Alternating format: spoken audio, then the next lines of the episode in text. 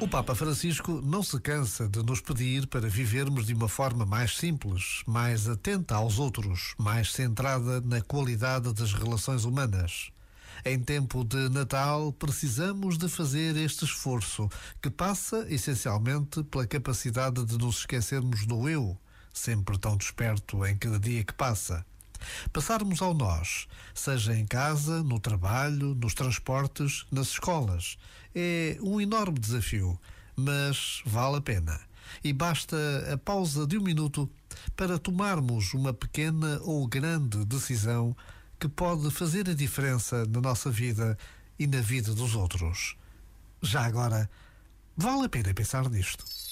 Este momento está disponível em podcast no site e na app.